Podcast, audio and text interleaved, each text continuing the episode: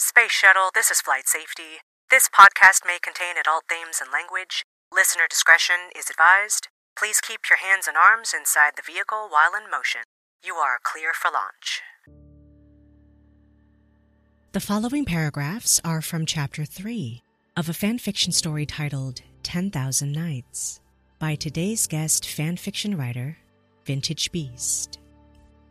Strange was already getting nervous for once in his life.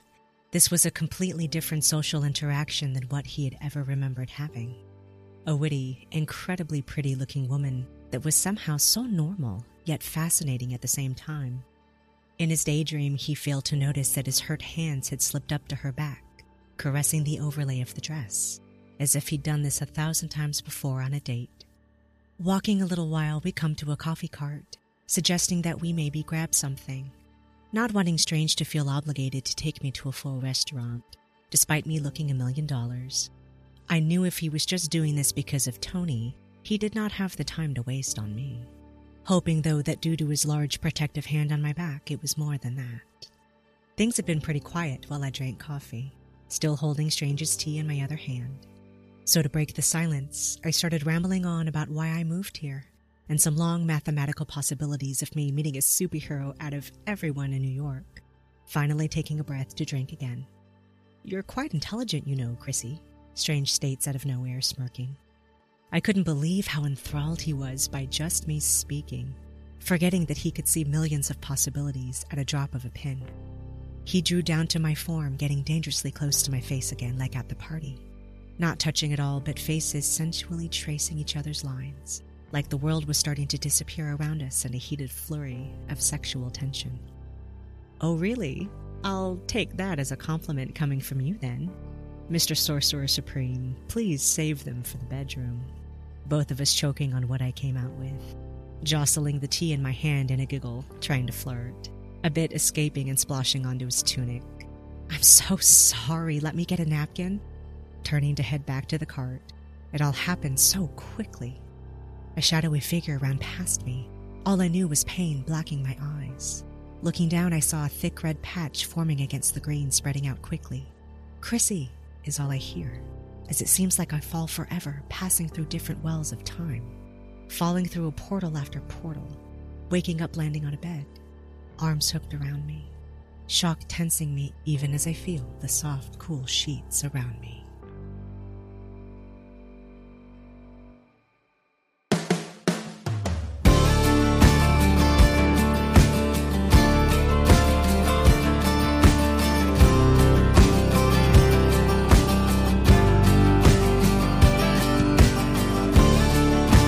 To the north, south, east, and west, four corners of the world.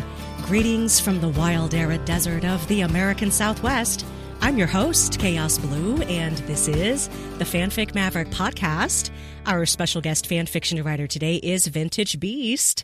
They've been on AO3 since 2020, and they have 22 fanfiction works posted for Star Wars, Ghosts, Harry Potter, and the MCU universe.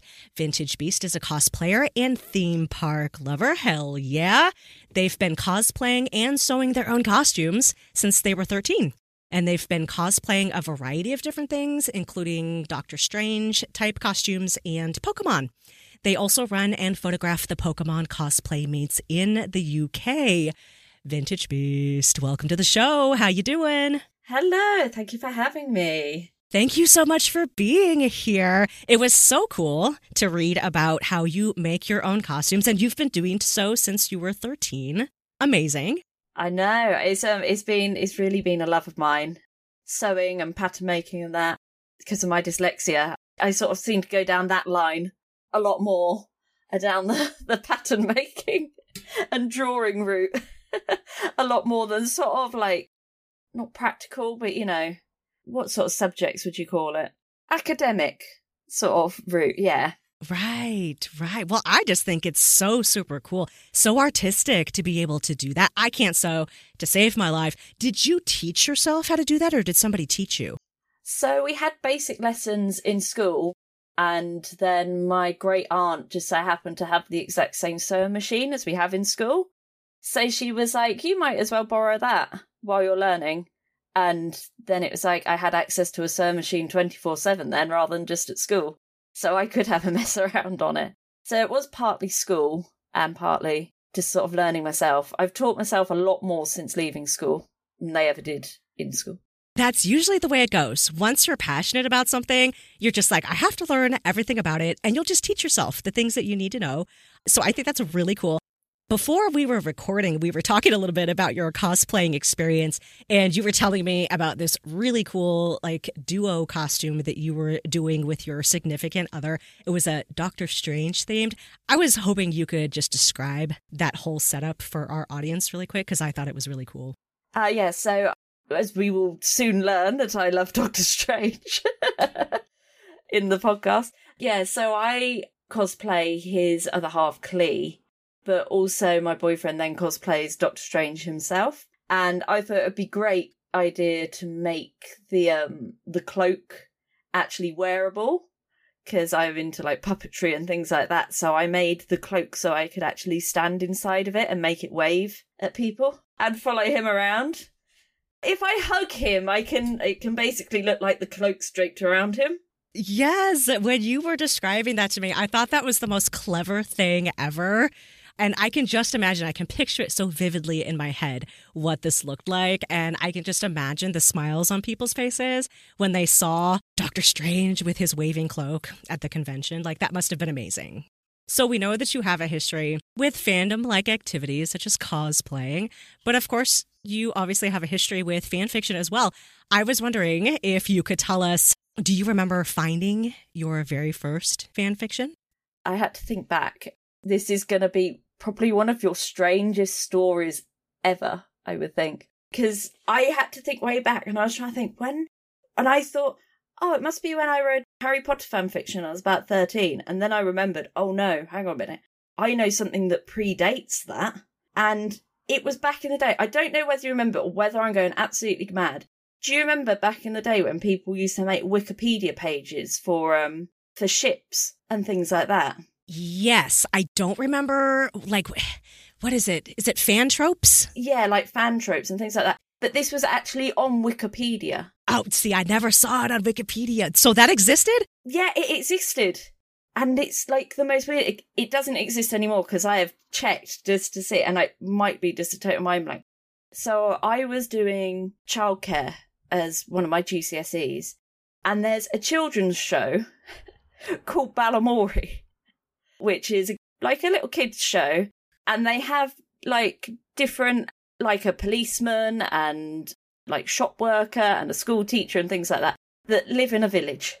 And it was like, okay, researching this. For some reason, somebody had done a great big long list. I don't know how I came across it through Wikipedia, but somebody had done a great big long list why the policeman and the guy in the castle were clearly together. Wow. Slash pairing. I don't know how. and from there, I think it had a fanfiction.net link. So that was sort of like, okay, well, what's this? And I think somebody had actually written fanfiction about them. Well, of course. Of course. If it exists, there's fanfiction about it somewhere. yeah. Of it. And it's like, so obviously that led me to like, and I was like, oh, I wonder what else there is. And of course, at the time, teenager Harry Potter, it was probably like, I was like, oh, I wonder if there's a thing for Harry Potter, and I wonder if there's a thing for such and such, and stuff like that. So yeah, it snowballed from there. And it's like, that was something in the dark recesses of my mind. I'm like, I can't believe I found slash fan fiction. off of Wikipedia. Off of, of Wikipedia. Yeah, off of Wikipedia. It doesn't exist anymore, but I remember it being a great big long list of like, you know, like episodes that they're in together and things like that. Like somebody had clearly taken the time to point out.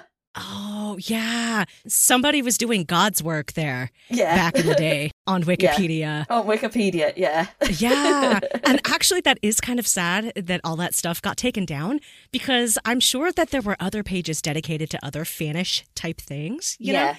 And uh, how sad that all the work that people put into that just got taken down. Yeah. Oh my God. Oh, that makes me sad. But also, thank God for Wikipedia that you were able to find fan fiction that way because that's so random. I know, it's so random. Yeah, because also at the time as well, as I've mentioned before, I'm dyslexic. And um, when I was 13, I actually had the reading age of a seven year old. They told me, you know, you've got to read to improve yourself and what have you. But the problem was that they would give me stuff which I didn't want to read. And of course, being sat reading fan fiction, I could read it to myself. Didn't matter if I was reading it correctly, because I was sat reading it in my head. Well, yeah. And it was something that you were probably much more interested in than the other stuff. yeah, than actual like school stuff. Because my reading age was so low, like they were giving me like little kids like literacy books, you know, like here, there, where, you know, with like big letters and that. And it was like, you know, for a teenager, I was a bit like, I would love to be able to like read an actual book. Right. Yeah. And it was sort of a bit like, and then as I got older, it was like, who says that I can't read an actual book because I'm reading it to myself? Like, I know what's going on. I can comprehend what's going on. I don't have to tell anyone else. So fan fiction sounds like it really kind of helped you. Yeah, it did. It did. It really did boost boost my um, my schoolwork and sort of reading age and things like that because I had to go to extra lessons as well. And the teacher that did my lessons, she was so confused because really basic words I couldn't do, but yet I could do more difficult words. And she was like, "Why do you know how to do like read that or say that?" And it's like, "Oh, because I see that regularly, obviously due to fan fiction and stuff like that." But I couldn't spell August, and she's like, "Why can't you spell like August is easier than like that word?" I'm like, "Because we're never in school and we have to write August, so it doesn't get used." Did you tell her that you were learning words from fan fiction? Fan fiction, yeah. Like I would, I'd like to tell, tell teachers like, "Oh, I'm reading stories on the internet," and they'd be like, "Oh, that's nice." like, have you read? Like, not knowing what I was actually reading. They probably didn't realize what kind of stories you were reading. Because we could also get fanfiction.net wasn't blocked on the school computers. Me and my best friend Oh. learned as well, so we could read it in the computer lab without it getting flagged. oh my god. You were reading fan fiction at school? yeah, yeah, in the computer lab. Oh my god, that's actually really great. I know, I know. It's great. I remember one day, this when we were a little bit older, it was um GCSE, so that's like end of GCSEs is like end of high school, so we would have been 15, 16. And me and my friend got to do extra classes after school. And the teacher just didn't turn up one day, so we sat in the computer lab reading fan fiction for two hours after school because the teacher never turned up. was that every day? Yeah, like every week. Like, you know. Oh my god. Just sit there. Like, because the teacher didn't turn up. So you had like a dedicated fan fiction class every week. Yeah, like me and my best friend, just like there, like reading, like, look what I found. Oh my god. That's the best, actually. Two hours of uninterrupted reading time? Yes. Yeah, I know. Nobody's going to annoy. Nobody's going to. If, if somebody comes along, they're just going to see it's a page of words. Exactly. Just keep that extra tab up if you need to toggle over so nobody knows what you're doing, and you're home free. Keep a Word document up. Yes, that's what I used to do. Okay, so it sounds like you've been reading fan fiction then for quite a long time. I love talking to people that have been immersed in it for a long time because I feel like as the years go by, we often encounter surprising or interesting things that we learn about fan fiction. So I'm just wondering from your perspective and from your experience, what are some of the most surprising or interesting things you've learned about fan fiction so far? And also, what do you love the most about fan fiction just in general? Oh, I'm trying to think. What have I learned from fan fiction? There's only ever one bed. Yes. and they were roommates. and they were roommates, yes. there's also there's like a whole subsection me and my friend discovered of NASCAR fan fiction. Really? Yeah, yeah, NASCAR romance and fan fiction are like a whole thing. Oh, see, I was aware of baseball fan fiction, and I've also seen NFL fan fiction, hockey fan fiction. I did not know about NASCAR oh, fan fiction. What? is, yeah. No, there's NASCAR. Yeah, there- I think if there's something, this is the nice thing about fan fiction. I think it exists for nearly like everything, and you can make fan fiction virtually of anything. So there's probably in the depths somewhere like for some vague thing, I can't remember exactly, but for some vague thing, I seem to vaguely remember that there was even like fan fiction for certain adverts in the UK as well. Really? I've read, yeah. I, I can't think what specifically, but it's like people in the UK uh, with fan fiction just seem to like pick the most wildest things. and we love it. yeah, we love it. And it totally not nothing to do with an advert or stuff like that, but it reminded me that I read a fan fiction once and it was all about David Tennant eating an ice cream. Oh my god. His David Tennant slash ice cream, yeah. You could write anything about David Tennant and we would read yeah. it. So Oh yeah, no, I know. But it's like but it just seems to be like literally if, if somebody thinks of a fan fiction pairing, it exists.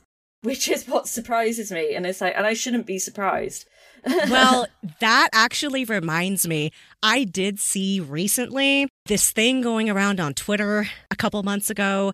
Have you seen that coffee commercial? I think it's a Folgers coffee commercial from back in the early 90s. I think it was the 90s.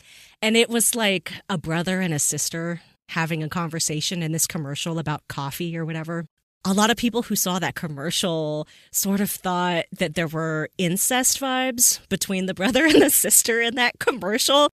So somebody wrote a fan fiction about it and it was making the rounds on Twitter a couple months ago. So yeah, actually, now that you say that and mention it, I have seen at least one fan fiction based off of a commercial about coffee. Definitely. I don't know whether it's a thing in the US, but it's definitely a thing in the UK, and I don't think it happens as much anymore that adverts in the UK used to be like serial. So they would tell a story. So you'd sort of have to keep on watching the adverts to sort of get the next part of the story. Really? Like in months, yeah. So there was like it would be like poking fun at things. But again, you saying about coffee, there's uh I can't I think it's Nescafe. And there's like a series of Nescafe adverts advertising the coffee, but it's a miniature story as well. And it was like over years, so like it was like a guy and a girl and it was like sort of like it almost told like a story you know so over like years it'd be like the same like two people in the advert. It's like a little mini soap opera or something. Yeah yeah. They wow. do it as well. There was also a soap cleaner called Daz as well that they would literally play up to that soap opera thing and make it a different like cliffhanger kind of thing. I don't think they do it much anymore but definitely sort of early 90s early noughties like adverts used to be like, you know, consecutive. I did not know that. And I am fascinated by that idea. First of all, it's brilliant, yeah. right? Because if you want to know what happens, you have to watch the advert. So that's actually really brilliant. That's too bad they don't do that anymore. How classic. Wow, wow, wow. Well, see, now I can see why people would write fan fiction about British adverts because if there's a story in there, of course you would, right? Of course you would. Oh my God. Okay, so you have to tell me some of the things that you love the most about fan fiction just in general. I'm very curious to know.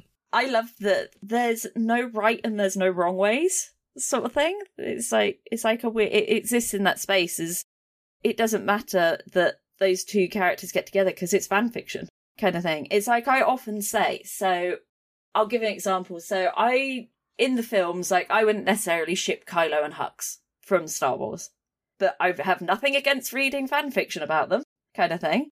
It's like just because I don't sort of ship the pairing doesn't mean that I won't read the fan fiction of it. It just sort of exists that you can explore those things. And if you don't like it, you don't like it, and you don't have to read anymore. You can try things. You might like them.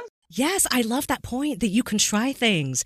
I mean, how many of us have discovered things that we actually really love because we encountered that one fan fiction that did that one thing? And suddenly we're like, oh my God, I actually really love this, whatever this is, whether it's a trope, whether it's a new fandom or a new pairing or just whatever it is, right? Oh, yeah, yeah, definitely. I have discovered so many things that way just by trying it out to see do I like it? You never know. And if it's not hurting yourself or others and what have you, it's a safe space to sort of try things as well. If there's sort of things that you maybe didn't, you know, you can't feel like you can't speak to people about, things like that. It sort of gives you a safe space to sort of like see what somebody else because it's also seeing things from other people's point of view. So, like I say, going back to like the Kylo and Hux thing, is like it's nice to see like why somebody would read like would ship them because they've obviously done a fan fiction and you can see things through other people's perspectives of why they might like that. Just because you don't doesn't mean that it's not necessarily wrong. Yes. Yeah. Oh, I love that point so much that reading literature in general is this expansive experience. Expansive in the sense that we do get to encounter other people's perspectives and thoughts on different things that may differ from our own. But how interesting is that to be able to explore that in our own way and in our own time, and then have the opportunity to think about it? And, you know, I love that point so, so much. I am curious about your writing journey because you've been reading fan fiction for a while. And you did mention a couple minutes ago that you wrote, I think, some Harry Potter fan fiction when you were about, did you say 13? Yeah, yeah, again, going back to everything happened when I turned a teenager, didn't it? It's funny, it's funny because I also got at the time, so the other reason for reading fan fiction and that as well, I think a lot to do with was I was diagnosed with diabetes when I was 13. See the trend? when I was 13. But I was misdiagnosed with type 2 when I was actually type 1. And I wasn't given insulin for two years. So the whole time throughout high school, the latter end of high school, I wasn't given insulin and I was doing it on diet and exercise. And I'd have a lot of time off of school because I was obviously my body was physically breaking down because it wasn't the right, it wasn't well because it wasn't getting insulin. So again, I'd spend a lot of time on the computer reading fan fiction and um yeah, playing video games because I was stuck at home and at weekends I was stuck at home and things like that. I couldn't I sort of other friends and things were going out to parties and people were like, "Oh, like we can invite Christy but she can't eat." It got to the point where I physically couldn't eat food. I was living off a chicken before they redid the tests and they're like, oh, actually, you do have type 1, you need insulin. Oh my god! I can't believe it took them two years to figure yeah, it out. That's crazy. Two years, yeah. And I did all my my GC, uh, my, yeah. So I did all my tests and everything under the sort of conditions of being unwell and being. I got down to seven stone before they redid the test. Ooh, well, thank God they redid it though. Yeah, I know. We had to fight to have it redone, and it was like now I can finally eat food again. right, right, right. But I can see how that would have been sort of an isolating experience during that age yeah. range, right? Because you're right. Yeah. Like 13, uh, if I reach back really far, I can remember sort of what it was like to be a teenager, right? And you do just kind of want to be with your friends. You want to be social with other people yeah. your age. And so, not physically being able to do that is so isolating and so it sounds like, yeah, you were kind of forced to look for more solo activities that you could do. And writing is definitely one of those things that you can do on your own and kind of relieves that creative itch for a lot of people. Did you always know that you wanted to be a writer, or did that kind of take you by surprise a little bit? Oh, yeah, definitely by surprise. So I was always very much a listener, you know, very auditory sort of music because I was in um, sort of choir and musical theatre and all like theatre club and everything like that. I did drama all the way throughout school and up to A level, which I suppose beyond is like that sort of like A levels like 17 to 18 range. So is that upper high school for you? Yeah, so I did sort of drama all throughout that. So I was always very much like I would learn things parrot fashion and I can do stupid voices. And I actually did like stand up comedy and things like that. So I've always been good at sort of speaking and sort of explaining things and sort of giving twists, so sort of storytelling. But the actual writing down part was I I always struggled with. And it wasn't until I got diagnosed with dyslexia properly until I was 21. So again, I went all throughout school with not getting the proper treatment for my dyslexia as well. They sort of gave me the diagnosis. And it's like you can comprehend and you understand things perfectly. You just struggle writing it down. And I sort of dabbled, obviously, in my teenage years, writing like little bits and bobs, but they're only tiny little things. And then what really took off was it was the pandemic again. And it was like, oh, look, I've got all this time to read fan fiction again. it's like, I'm older now. I wonder if I could actually like write something down. And so I did. and then it sort of got likes and it seemed to be that people actually could understand what I was saying. So I think it took me obviously growing up and sort of having that more experience and more reading experience to actually be able to then turn what I could explain down into writing.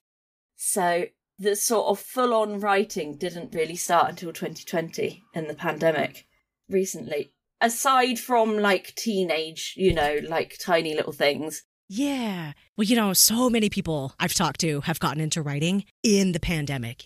So many people have said that to me. Oh, I didn't write anything until COVID happened and we were all stuck at home. Yeah. You know, and uh, you know, boredom is a funny thing for a lot of people, and uh, we we end up trying all of these new things. So I, I think that's wonderful, though, that fan fiction has kind of given you that ability to try again and to be like, could I do this? And it turns out that you can. Yeah, I know, and it's brilliant to sort of learn that. It's like, yes, like I can do it. Like after being like told, like you know, told all the time, like, oh, like we don't understand what you've written, and it's like, well, clearly people do. So Yeah, exactly. Exactly. It's this whole space where you can just, you know, and like you said, you can tell whatever story you want with any storyline or trope that you want.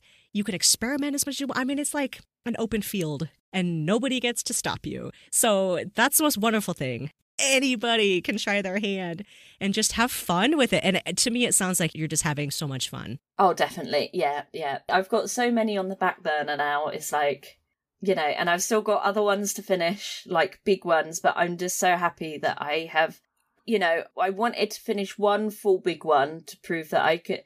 Well, it was just more to myself than anybody else. It was like, look, I can do this. I've not given up just because it's writing. I've managed to do this. Yes. Yes. And you know what? I don't think sometimes that we give people enough credit for that, finishing something. I know that for a lot of you out there who are prolific writers, you finish stuff all the time, and kudos to you and all that. But I think that finishing something is amazing. The folks that are able to do that, even when it's hard, you know, to just push forward and finish it anyway, that's so cool. I'm sure that that felt so good to be able to finish your first piece and go, I did it. yeah. No, it was it was one of the best feelings. I was like, I've done it. I want to do it again now. yes, exactly, exactly. Because you've already proved that you can. yeah, I prove that I can. So we can we can go one step better now. We can Exactly, exactly. Okay, so you have to talk tropes with me here for a second. You know, obviously, like we all have our favorite tropes, right? Some of them are guilty pleasure, some of them are just the normal stuff, whatever. I'm wondering what your favorite fan fiction tropes are. I really couldn't think. I'm gonna go to my bookmarks and see if there's anything. What's on the best sort of additional tags? I mean, there's clearly smut is the first thing, so that's not gonna help. Da da da da da. Da-da-da. Yes. it's the first thing on AO3 that I have. Like, I've gone to all my bookmarks to see what's on AO3, what's the top, like, thing. But now I've got written down, I don't know whether it counts necessarily as a trope, but I love twists on fairy tales. So the fairy tale sort of tropes. Uh, so I know there's a lot of always Beauty and the Beast, but I kind of, I find that a little bit boring, Beauty and the Beast trope. I much prefer Cinderella because I'm one for like, I love a good makeover. I love the, you know, you get the makeover and then you get the guy like, oh, who is she? And then like going back into recluse again. yes. yeah. Very old school fan fiction, you know, they'd always have on the denim skirt and the blue eyeshadow. And it's like, oh my God, this is the height of fashion. It was, though. It was. Yeah. Early noughties, height of fashion. Yeah. Exactly. yeah. When you can get an outfit description or something, it's like, yes. Yes, yes, no, that makes perfect sense because in the fan fiction that I read to prepare for today, there was plenty of description about the outfits that the characters wearing. oh, definitely. And I didn't know at the time that you sewed, you know? Yeah. So now that I know that, oh, it makes sense, you know? But yeah, I can absolutely see that because you put that in your story. So Yeah. Otherwise, I'm trying to think what else sort of thing wise there is. I mean, I'm not a massive fan of enemies to lovers. That's like my best friend's favourite trope. A lot of people get real wild over that yeah, one. yeah. I more prefer. I wouldn't say necessarily. I don't know how you put. I quite. I quite like. This is why I gravitate towards um Hux in in my Star Wars fan fiction. I quite like sort of somebody sort of uptight and sort of more buttoned up that you sort of have to loosen up, kind of thing. You know, they meet their sort of foil in Oh. that sort of way rather than sort of direct enemies kind of thing. yes. And I think again, you can probably see it in the Doctor Strange fan fiction. Maybe not as much because he's a bit more laid back, but you know, that sort of more sort of getting to like, you know, the sort of I suppose grumpy and sunny is the sort of closest thing. You know what tag I see most with that kind of a thing? I see the tag emotionally constipated. Yeah. You know, for the character who's so buttoned up and uptight and stuff, needs to be loosened up a little bit. Like that's the tag I see the most, I think. it's not like that. It cracks me up every time. yeah. Because um, I know there's always like a thing going around, and it's like, oh, the first your first fictional crush, and that is like who you fall in love with and stuff like that.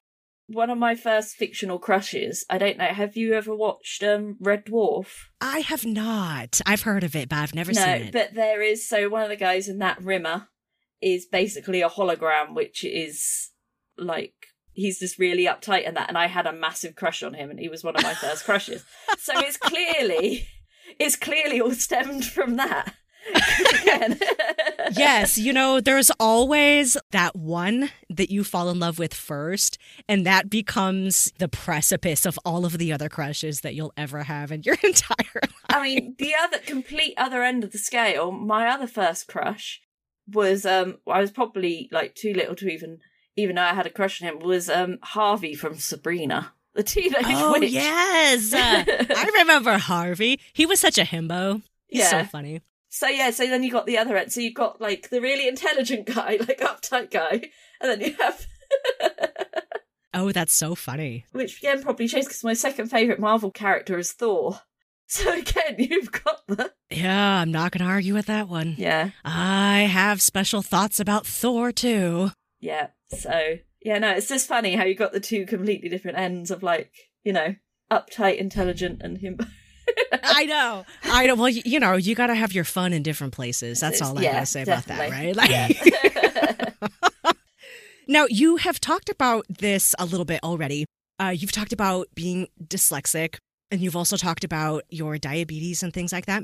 I know that in the fan fiction that I read for this episode, you did feature a diabetic character, which I thought was really, really cool. So I was wondering if you're comfortable talking a little bit more about those things, especially as they relate to your writing. Because, correct me if I'm wrong, but I think that you probably featured those types of representations in other stories as well. Yep, so I do. And again, it was one of the things, again, in lockdown, because I was reading things. And when you sort of start reading one X reader, you sort of get to another and another. And I sort of started to think, it's like, well, I don't think I've ever read somebody with diabetes. I, I'd found a few sort of plus sized things. And it was like, well, I haven't found anyone with diabetes. And I was like, oh, I wonder what's underneath that. And there wasn't sort of anything much. And I was like, well, there's nothing stopping me writing a diabetic character.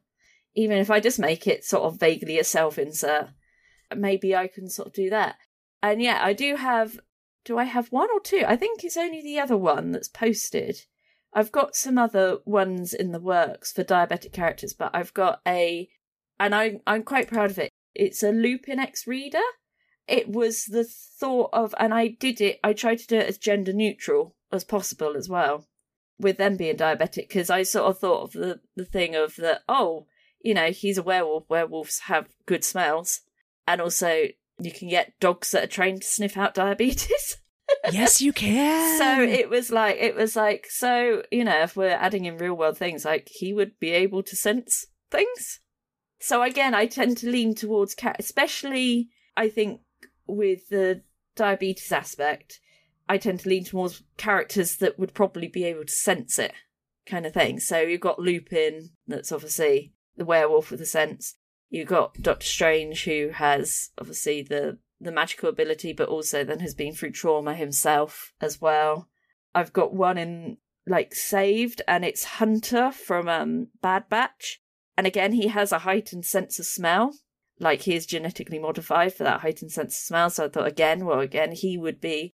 So yeah, it's sort of a, you know, what real world things, you know, would this character be able to sense?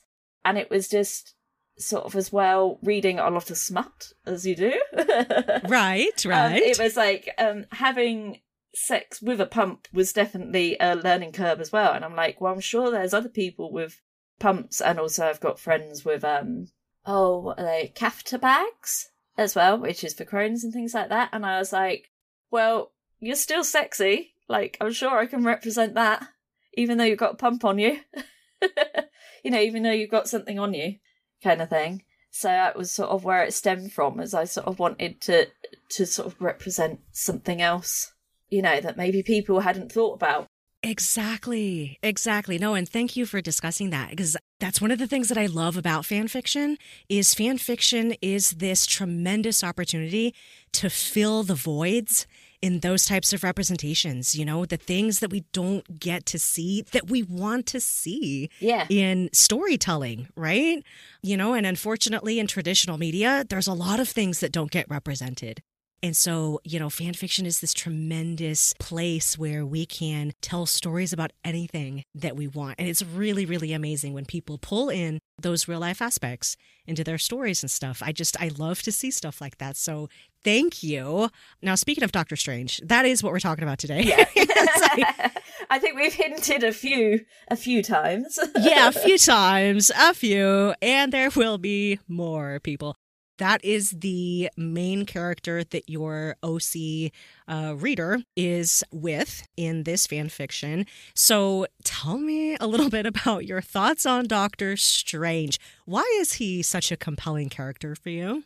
So it actually, that my life sounds so dramatic. It actually, the fascination with him started back um, when my mother wasn't very well, and she was in and out of hospital, and I was sort of looking at doing Doctor Strange as a as a cosplay and things like that. And I read sort of Doctor Strange things and that before, and I read that oh he was he lost his feeling in his hands, and sort of some complications that Mum's lost her feelings in her hands a little bit as well. So it was sort of like it just so happened at the time, you know, it was like here's something, you know, here's a character which has the same. And also at the time I was still on um finger pricking, which you do for diabetes. And again, I can lose sensitivity in my fingers with that as well. There was like a chance that I could lose the, you know, the touch and that in my fingers. So I was like, oh well, you know, there's somebody else. And then as time grew on, I sort of learnt that I could sort of see that him being given these sort of magical abilities and that wasn't something that he asked for, but he just sort of has to get on with it. And again, it's the same with diabetes. I I never asked for it. Uh, but it's something that is a constant now, which I have to keep going to live, you know.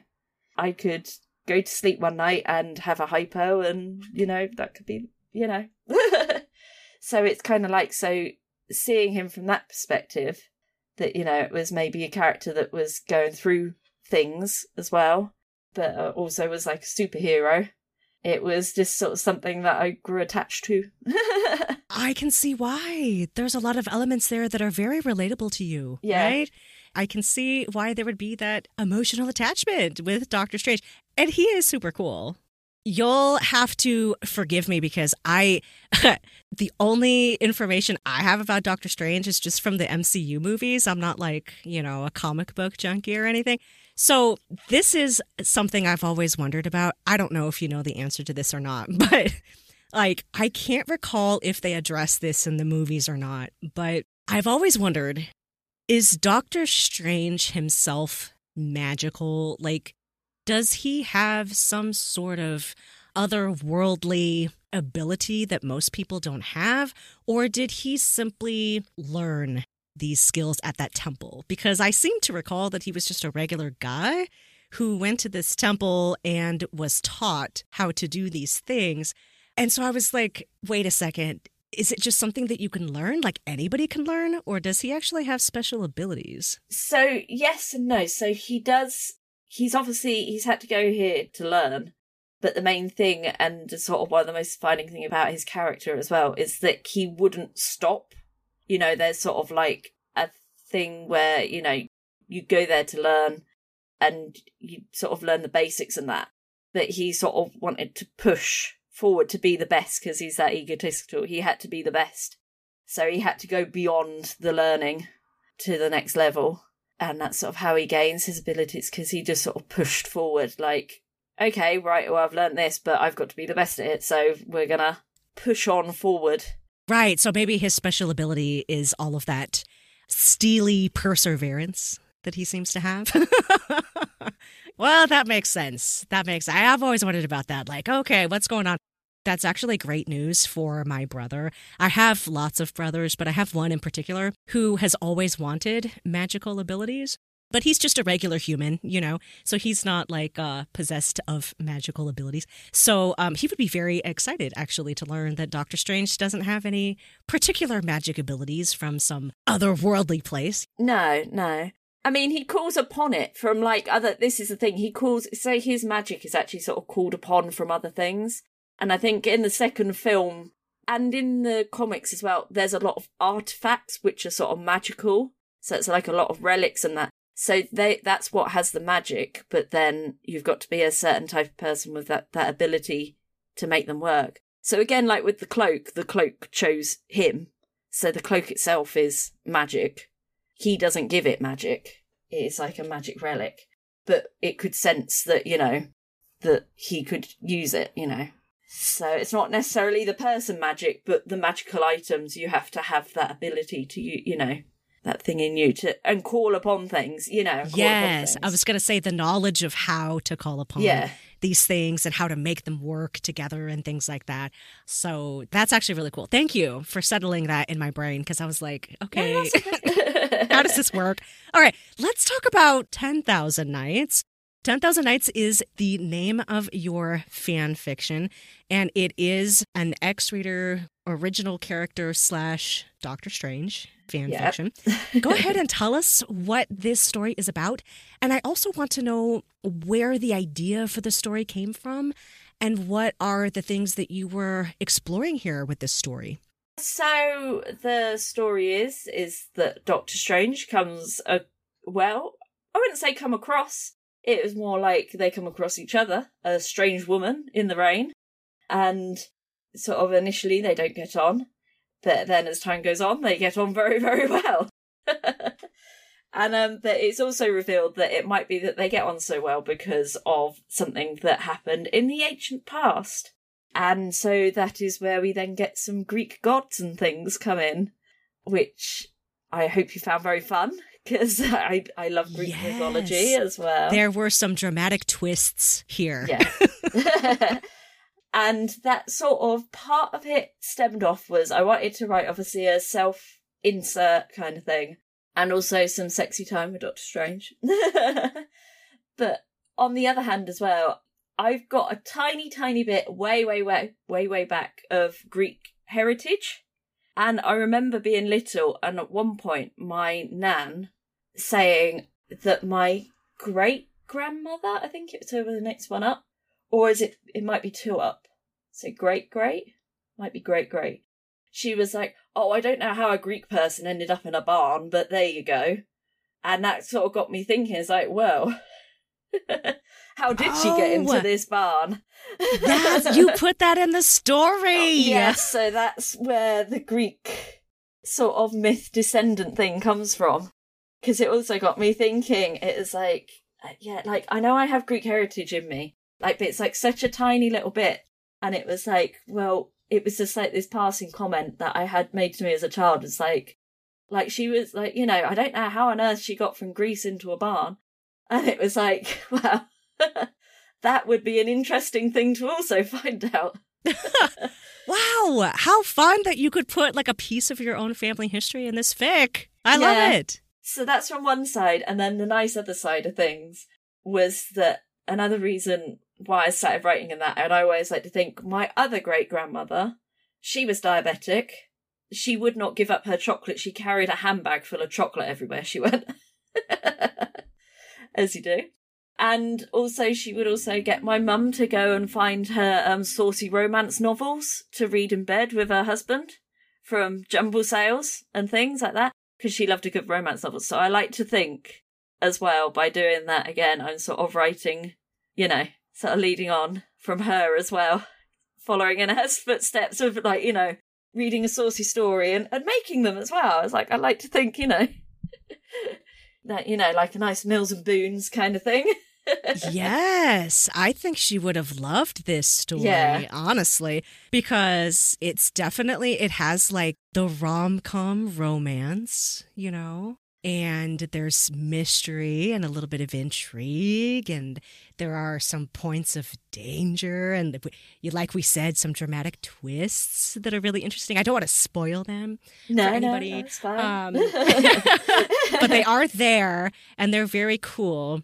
And then, of course, we have the happy ending, which I don't think is too bad of a spoiler, but no, well, th- well, I kind of left it on a on on very much because there is gonna there is a sequel.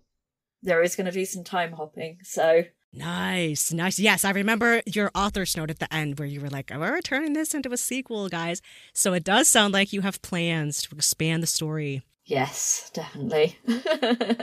Oh, excellent. That's so, so cool. You know, I'm actually very curious about the reader insert.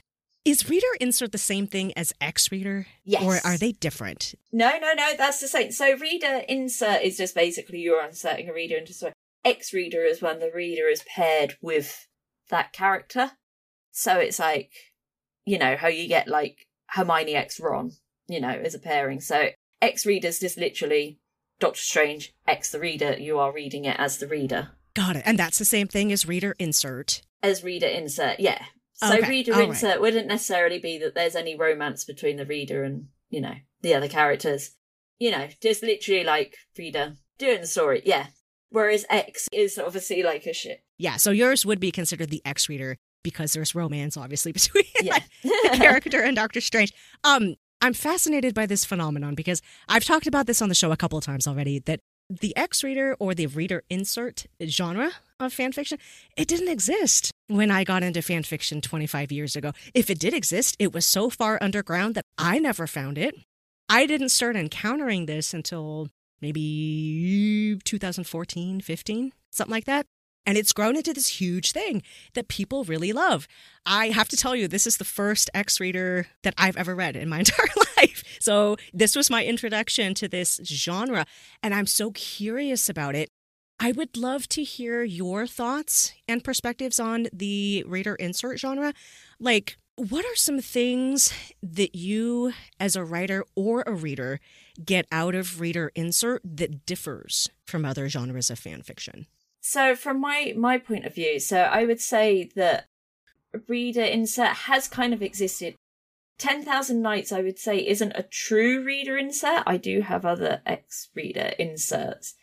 I would say Ten Thousand Nights bridges that gap of OC and X reader, and I think OCs have always existed way back when. Yeah, and that's how I didn't know about X reader until obviously way later. And what I would do was I would get OC fan fiction and uh, I learned how to edit documents. I would literally copy and paste, edit into a document, and you can select words to change. So I would go through and change my name to whatever the character's name was in that story. So I could do that. There is now an extension you can get for Chrome, which does that automatically for you, called Interactive Fics. And you can literally change everything. Yes, that's so funny because I've considered doing that, not changing like characters' names to my name, but there have been times when I've come across the perfect fan fiction and I'm like, oh, I would love to read a story just like this, but with a slightly different pairing. I wonder if I can go through and just change the names. Yeah, change the name. Yeah, no, no, no. There is an extension for um for Chrome where you can do that. You can select words and it will edit the whole fanfiction page into what you want. Yeah. Oh, damn. Watch out, world. Yeah. Watch out. I just learned something new today. Oh, that's so interesting. Okay, but going back to reader insert though, what is it that you love the most, I guess, about reader insert? I'm just, I'm so curious about it because I feel like I have, and I don't know if it's my age or my personality, I have no idea what it is, but I have always told people, oh, I just feel really uncomfortable, like actually being in the story, you know? And maybe that's just my awkwardness. coming through. Like, I don't want to see my awkward self, you know, like, oh, that's so weird. But so many people love this reader insert. And so I'm just kind of wondering, like, what are some of the things that you love the most about seeing yourself in the story? I mean, I think that's that's the thing. It's being there yourself. And again, definitely in the pandemic, you wanted to be anywhere else than on Earth. So if you can live a thousand different lives in one year without leaving your bedroom, I, I mean, I think it's brilliant that you can sort of pick to be, well, today I'm going to be with this person. Today I'm going to go into this world. Oh, so this helps you feel like it's a very personal experience, like something you are personally experiencing with this other person. Yeah, definitely. And I think again that leads back to way back with obviously being in that isolation as a teenager and being unwell. Again, going through making the OCs and making it because that was something I was doing something then, you know, who didn't want to be a teenager and go on adventures with Harry, Ron, and Hermione. oh yeah, you know? we all did, right? Yeah, we, we all did. did. so it's like you know, but especially for somebody that was cooped up in their room, like you know, and I think that's the thing. Like a lot of authors always sort of strive to do as well is they obviously want to make a character that's relatable. So why not make you know just have yourself in the story? Right right. No that's fascinating that it's a tool that can help you transport to another world. It sounds to me like for you it's a more immersive experience. The transportation is more immersive when you're actually in that story. Yeah I would say the best sort of example of this, and again, it was probably, you can see how it sort of snowballs, is probably the best one of this that we've had in recent years is Fifty Shades of Grey. So it started off as Twilight fan fiction, obviously with Bella Swan, gets turned into a book, which is, I think it's, is it Dakota? No, that's the actress. But because that character was almost so bland, people could read that as the reader, and that's why so many people got invested in it because they could be that character in the book. And I think that's why it took off so much. Yes, it was so vague that it could have been anyone. It could be anyone. That's the slight problem with doing a diabetic character is it's that unless you have diabetes, you might not necessarily be interested in reading something like that. So it's kind of like bridging that gap of, okay, well, we'll make the reader someone then that they can slot into rather than necessarily say you have diabetes you know like, like right. as a reader you have diabetes i have to tell you though that i think that those parts of the story were some of my favorite because i have very little experience with that kind of a thing right so it was very interesting to me to encounter that and be like, oh, that's so fascinating. And I never thought about, oh, yeah, what would she do with her pump if she's wearing this type of outfit that's very form fitting or like the ways that she found to like hide it in different outfits, you know? I would have never thought of that.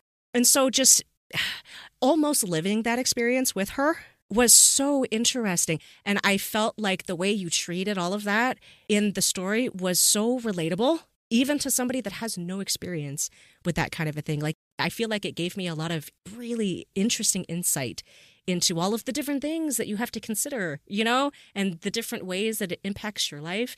And just the respectful, matter of fact way that you described some of these items, you know, like I could vividly picture this pump that you were describing. And there's that part in the story where the pump gets kind of um damaged a little bit, you know, so yeah, Dr. Yeah. Strange and has to go in there and fix it for her. Which is perfect, by the way. Like I I love that he you know, they're together romantically, which is perfect because he's a doctor. So, who better to take care of somebody that has medical issues than somebody who is a doctor who knows yeah. exactly what exactly. she's talking about and is like, oh, I can fix that pump for you, no problem. Yeah. and she doesn't have to explain, you know, what a crash is or what a hypo is or, you know, yeah. all of these things. Uh, so I was like, oh, that's so perfect. But but yeah, I just wanted to tell you that those were the parts that were like especially meaningful to me as the reader because I just thought, oh, this is so respectfully done and just done in such a normalizing way. Oh, thank you. Thanks. yeah, it was really well done.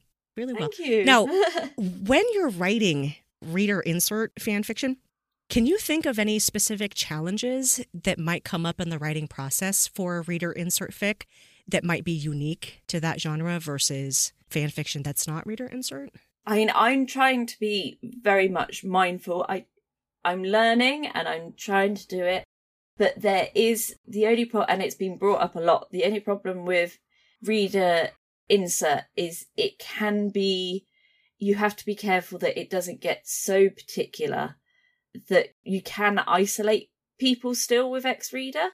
So a good example is I got another Doctor Strange one, and that one's even more vague. It is a, a true X reader.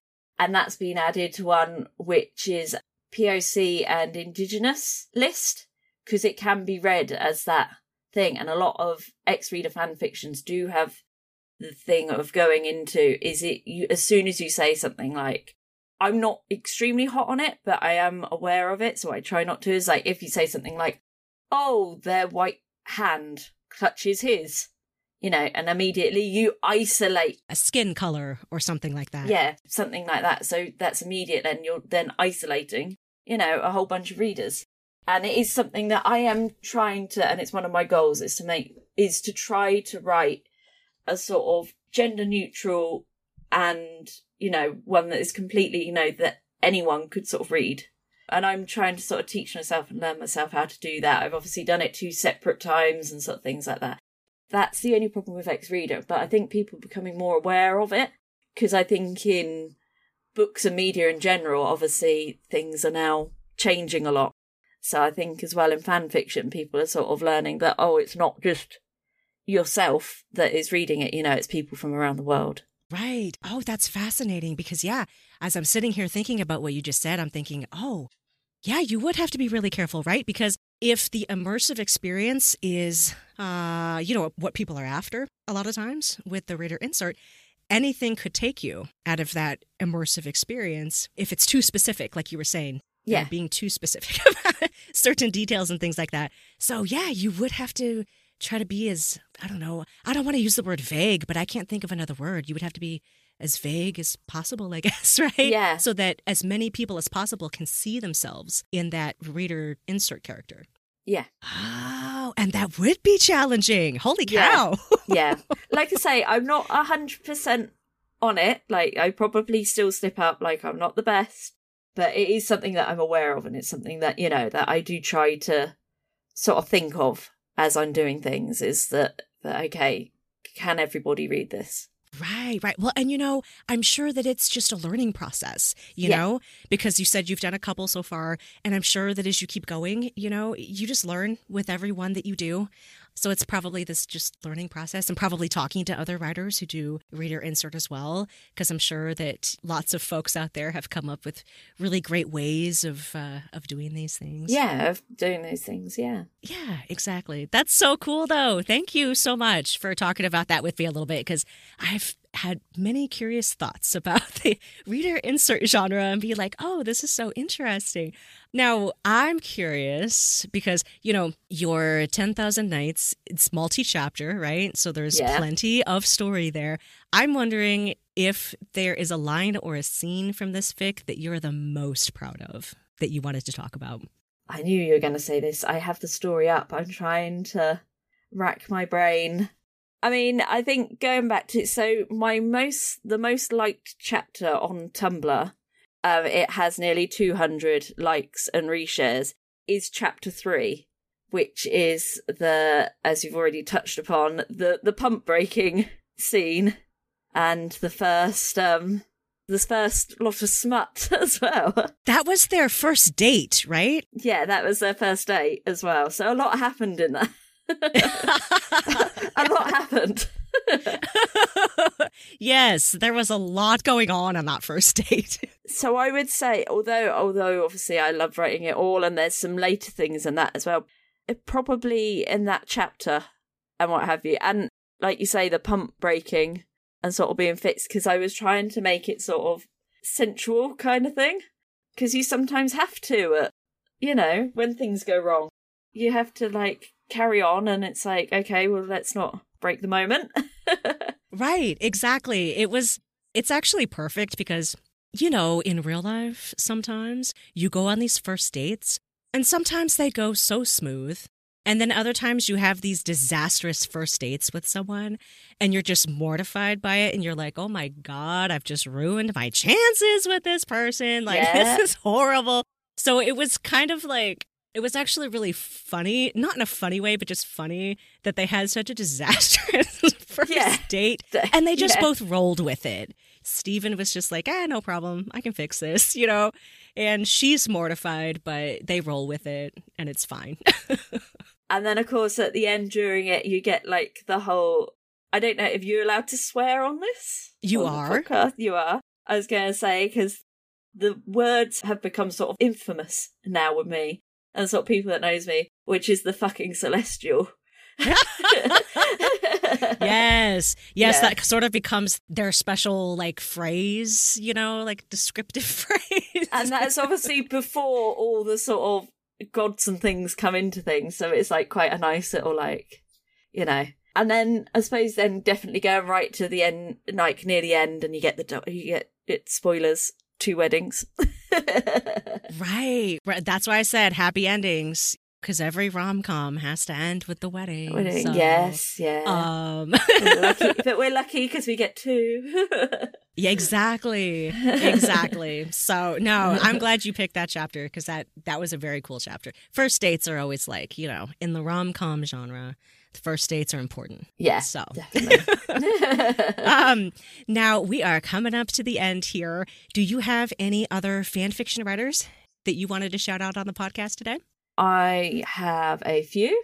Um, so I will shout out Lady in Writing, which is a lovely Star Wars fan fiction writer, and she also has a, I suppose, not company, so a Patreon where she does individual character audios and that, and tailored to yourself.